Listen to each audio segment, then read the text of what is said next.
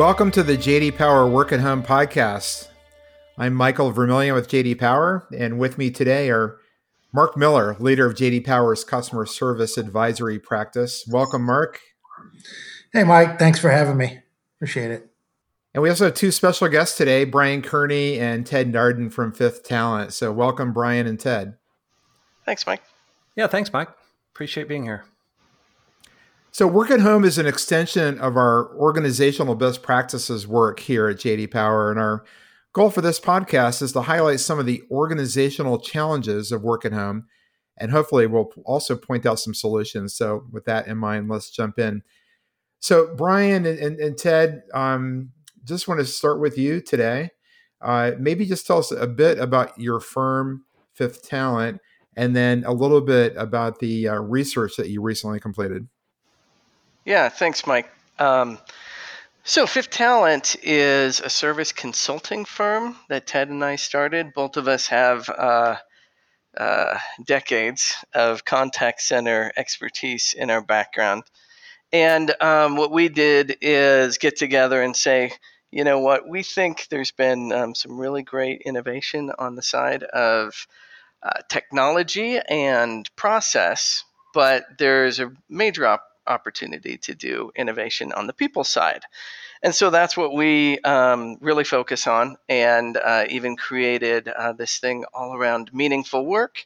That if you have meaningful work, it is kind of a magic metric so that um, it's a worthwhile job that you have. It is you try harder, you excel.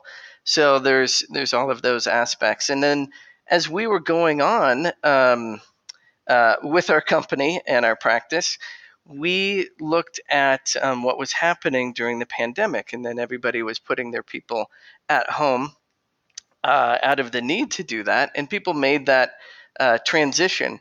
But what we saw was, um, wow, from our experience with uh, working with at home and um, also the research that we know about, we were concerned that people weren't getting um, a lot of good information. So we decided to do a work at home study for the contact center. And what we did back in May was we surveyed um, over 4,000 agents and supervisors.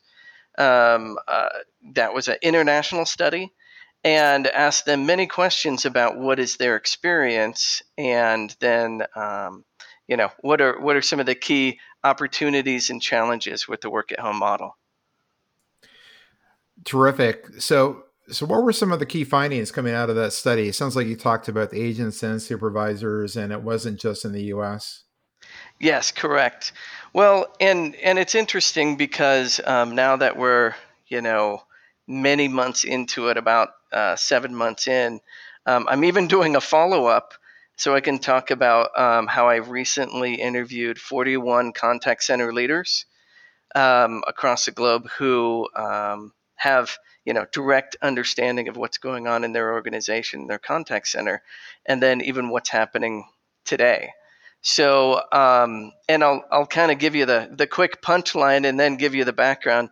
The quick punchline is in the recent discussions, which this was also predicted by our earlier study is the number one theme in these interviews that came out was work at home fatigue has set in. It set in with their people, their their supervisors, and especially their agents. And um, as you take a look at this, what the um, issue is was outlined very much in our, our previous findings, and, and we even did uh, really some predicting predicting of this being an issue in an area we called uh, challenges to the work at home model and its sustainability. And some of the key findings were um, this loss of in person communication has a real impact on an organization. It, there's really no replacement for it. There's some things you can do to close the gap, but um, some of the causes and challenges from this one is effort, increased effort, and we created a net effort score and, you know, for the agent, it was more effort to work with customers, but even more effort to work with their supervisor. And then if you look at the supervisor, it was dramatic. Their job changed the most because they, you know, they have this communication barrier in between them and their agents. The agents still know how to have conversations with um, customers uh, through, you know, voice and chat, but it's really the supervisor that this hit, and their effort was dramatically higher. I think the net effort score working with their agents was about 61% greater net effort and about um, 32% uh, increase for them working with their managers. So when that effort happens, there's going to be, you know, usually you work longer and you actually do less. Then there's this concept of loneliness. Loneliness was um, in our survey uh, about 17% of people said that they they felt this significant loneliness. But what was even more important was um, a follow up question to them that we would ask is how much does this impact, you know, does this loneliness impact your um, work and your happiness at work? And 72% said yes. And then um, what also came out was agents are, are clearly missing their coworkers. And they miss them not only for uh, you know social reasons they're part of their social life um, they miss getting support and giving support to these uh, to their coworkers but also collaboration. Because um, I, i'm not sure that everybody realized that this job is actually a collaborative job being an agent and they say that they learned so much from their coworkers on how to actually do the job so as this all is happening, it's like, well, is is this really a concern? This work at home fatigue, and it is. Um, because people are saying it is now impacting performance. Performance initially went up, according to our survey back in May. Um, that performance actually got better when people went home. Now people are saying it is below uh, pre-COVID rate, you know, pre-COVID performance. So performance is dropping, and what's even um, more concerning, quite honestly, is the huge rise in absenteeism that people are experiencing, along with uh, challenges with adherence, which all of these are precursors to um, an attrition problem. Now, through this whole process, we haven't seen a lot of attrition because people, you know, were really sticking with their job, they were sticking with it. But even now, we're starting to see that um, attrition is starting to rise in these organizations, and this is a problem. So, if I was to describe what you know work at home fatigue is, I'll just kind of give you you know perspective of what we're hearing from an agent perspective. They do like at home. That was clear in the um, in our study. They though are feeling isolated. They're um, communication has now become, you know, rather than verbal, it's become very text based, and that's, you know, that creates more effort, and there's a lot lost in context and in just communication. They're missing their coworkers, as I said, but um, you know, they're they have more effort in really working not just with the customer, but their own supervisor and management. They're kind of feeling disconnected from their supervisors um, and the company and its culture. They uh, are now having these challenges with performance. So a lot of the conversations are not positive conversations. So all of these things are, are adding up and looming, and um, you know this these things that were a challenge while working at home, maybe the comfort in the in their home or distractions, whatever, or the internet issues. These things are are now becoming, um, even though they were a little bit smaller uh, and they could deal with them. Now these things are just, you know, weighing on them. So truly, people are feeling like they're just hanging on. They're giving it their best effort, but they're hanging on. And what are they hanging on for? It's not just, you know, hey, I need some technology that's going to help me or, or knowledge base update or procedural updates they're really hanging on for their leadership because um, they're hanging on so that their leadership is going to be doing something. And the big problem right now is the leadership feels like they're in a holding pattern. From uh, the discussions we're having and what for he- we're hearing from other companies. And a lot of them, their budgets have been, you know, um, depleted through all the spend on the technology and just making sure that they can manage an at home. So um, they're a little bit in a waiting pattern. And in the meantime, it just keeps getting worse for all of these agents. So, um, and one last thing that I think is kind of important on this is these agents or these uh, leaders, when you um, take a look at it, they didn't know that other people were going through the same thing. So we just want to make sure that everybody knows, hey, this is not, you know, just an isolated event or isolated to to, you know, maybe what they're feeling as a leader. This is a pretty common problem. And unfortunately, um, this problem it has always been there with this at-home model because this at-home model how it was um, kind of built before in its success model was well we're going to try and get the best people to work at home and we're going to get these um, individuals to stay with us because they really like this at home model and there's a scarcity of these types of jobs.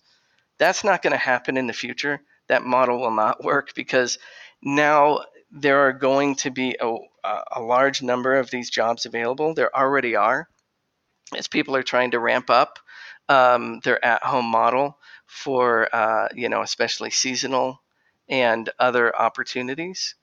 So when you take a look at this, as it comes down to it, um, this at home model is, is not going to go away. We don't see people returning to the centers, you know, and everything's back to normal. Um, one major reason is only 4% of people in our survey said they wanted to go back to the center 100%.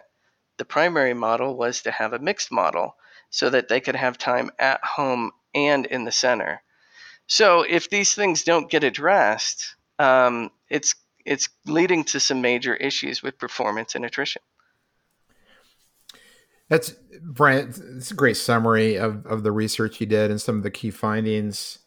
Um, those are pretty alarming, right? In terms of uh, of uh, these emerging issues that are starting to pile up. So, um, so where's the light at the end of the tunnel here? What what should organizations? I, I, suppose awareness is always the first step, right? But correct. What should organizations be um, uh, thinking about and focused on? And uh, it certainly sounds like at least one recommendation is that leadership's got to step up and get out of their holding pattern and uh, let um, and, and essentially pr- provide the guidance for uh, for their people. Yeah, and the, there is good news. I mean, this is you can overcome these challenges. So, Ted, uh, any um, uh, any kind of key insights coming out of those findings, and, and what recommendations would you have for uh, for these organizations? Yeah, sure. And I think what you mentioned was key the idea of awareness. And the question that people probably and, and, are asking themselves and probably should ask themselves is what changed? What happened from going um, from the center where everything was working great and working at home? Brian covered a lot of the, the uh, overall insights we had, but each company is different, has a different culture, different types of things, challenges. Um, so, what you really need to do is take a look at the root cause, what changed. Uh, we have what we call a, a concept called grind, which is um, those things that have been introduced that cause frustration for both supervisors and agents and others. And so the question there too is is what grind is being introduced? What's what new things have have happened since you've gone to the home uh, that make this more difficult. So isolate those key frustrations and then be able to begin addressing them. And and all at the same time, um, look at it from what we call fatigue proofing your workforce. And and we look at that as making sure that everyone understands how to function effectively and for the long term in their home office setting. A lot of key things to that. Uh, that you have to look at that you didn't have to do when you were working in an office. And the second part is really the development of the management team. Uh, it's it's not just business as usual. You can't manage the way you did before. There are a lot of things uh, that have changed. And for example, we talk about the major change for leaders being uh, becoming more of a life coach. And as a life coach, you have to help people now uh, be competent, focused, and connected. And so you've got to change now the way you do things uh, to do that. For example, when people came into uh, the center, it was never really, uh, at least a lot of people we worked with, never felt like they wanted to get too much into, say, the personal lives of those people they work with or they manage. Um, but as you look at now, you're working with people in their homes. It's it's very difficult to separate those two, and you have to kind of go a little bit more into that personal world with them to help them manage their boundaries and to help them get settled also in in their home uh, environment. So, you know, those are the the key takeaways and, and recommendations from what we've seen so far. Yeah, thanks, Ted. So, so Mark, um, some of the key findings, you know, working longer and doing less, uh, the loneliness issue, uh, the fact that we're now seeing performance being impacted, and then these kind of um, precursors to um, attrition. Um, the, the, I think this lines up with what we've seen as well, right? Yeah, yeah, it's one of those I hate to say I told you so stories, right? Um, you could see the writing on the wall, and when we did our research of leadership and noted that um, customer sat was up, despite the fact that you know things like occupancy, you know, to Brian's point, where people are working longer and harder, um, so it, and it's it more intense, right? Uh, the intensity of the work. There's, uh, you know, we found that folks are um, at the management side allowing their reps to take more calls per hour, et cetera. And it's natural, you know, there's kind of the novelty aspect. Um, you know, Brian mentioned that performance went up in the immediate term, but now that this is becoming the new normal, the you know that performance has uh, dipped um, due to this fatigue, and we have kind of term we created a term around here around work at home fatigue called a WAHTIGUE, W A H T I G U E, and um, when you combine uh, that work at home fatigue with also what's going to happen here as the call uh, types change. Uh, and we talked about this, Mike, on a previous, in fact, just our most recent podcast, right? Um, or one of our most recent podcasts, how, you know, the, the days of waiving late fees um, are coming to an end. Just total payment deferrals are coming to an end. Man, you take this work at home fatigue, which has been documented through this great study, and the realities of uh, businesses going back to normal, um, you already see some of the attrition going up, and then you have the markets coming back a bit, and business booming, and uh, a lot of options. Very, very low switching costs these days. If your companies are not aggressively taking this on and, to Ted's point, changing the way you're working, um, and doing very practical things. Uh, I know Ted and Brian would agree with me on this. Is you know one of our best practices in a work at home environment is you got to reduce the supervisor to rep ratio, right? Because there's just literally not enough time in the day in this environment to create enough points of connection to maintain and fight off, you know, maintain relationship and fight off that loneliness. So it, it's not just uh, theoretical. It's not an academic exercise. It's not a leader saying, "Hey, you know, uh, keep going. We're behind you." It's making changes to how you're staffed and what you're doing in the time that you have. So, um, yeah, this is if unchecked, this is going to create a lot of uh, problems for uh, service providers out there. Yeah, so so changing the ratios uh, is is one idea. Uh, any other thoughts on um, Ted's notion of fatigue proofing the workforce, uh, and then the other uh, suggestion around developing managers as life coaches? I, I, think those are both you know great suggestions. Yeah, I mean, could I think those two go kind of hand in hand. Um, you have to have relationship as brian mentioned and ted mentioned there's kind of no replacing the dynamic that is a call center or a contact center i mean when folks go in there for the first time, oftentimes they're blown away at the level of energy that you feel, right? In the halls, then in the workspace, it's not sterile, it's not quiet, tons of activity, communication going on constantly. And that vanished overnight, right? So the um, the resulting uh, feelings that these folks have around loneliness does require that very intentional. We've talked about this on previous podcasts. It's the notion of intentionality, right? Um, you got to, you know, reduce that ratio, and then you got to be intentional on how you work. And that's the thing that has been very powerful with this notion of meaningful work. You can, in fact, influence how somebody feels uh, about their work and how they relate to work through this notion that Ted talked about of life coaches. So it's something that it's much too expansive of a concept to get into in a short podcast uh, like this.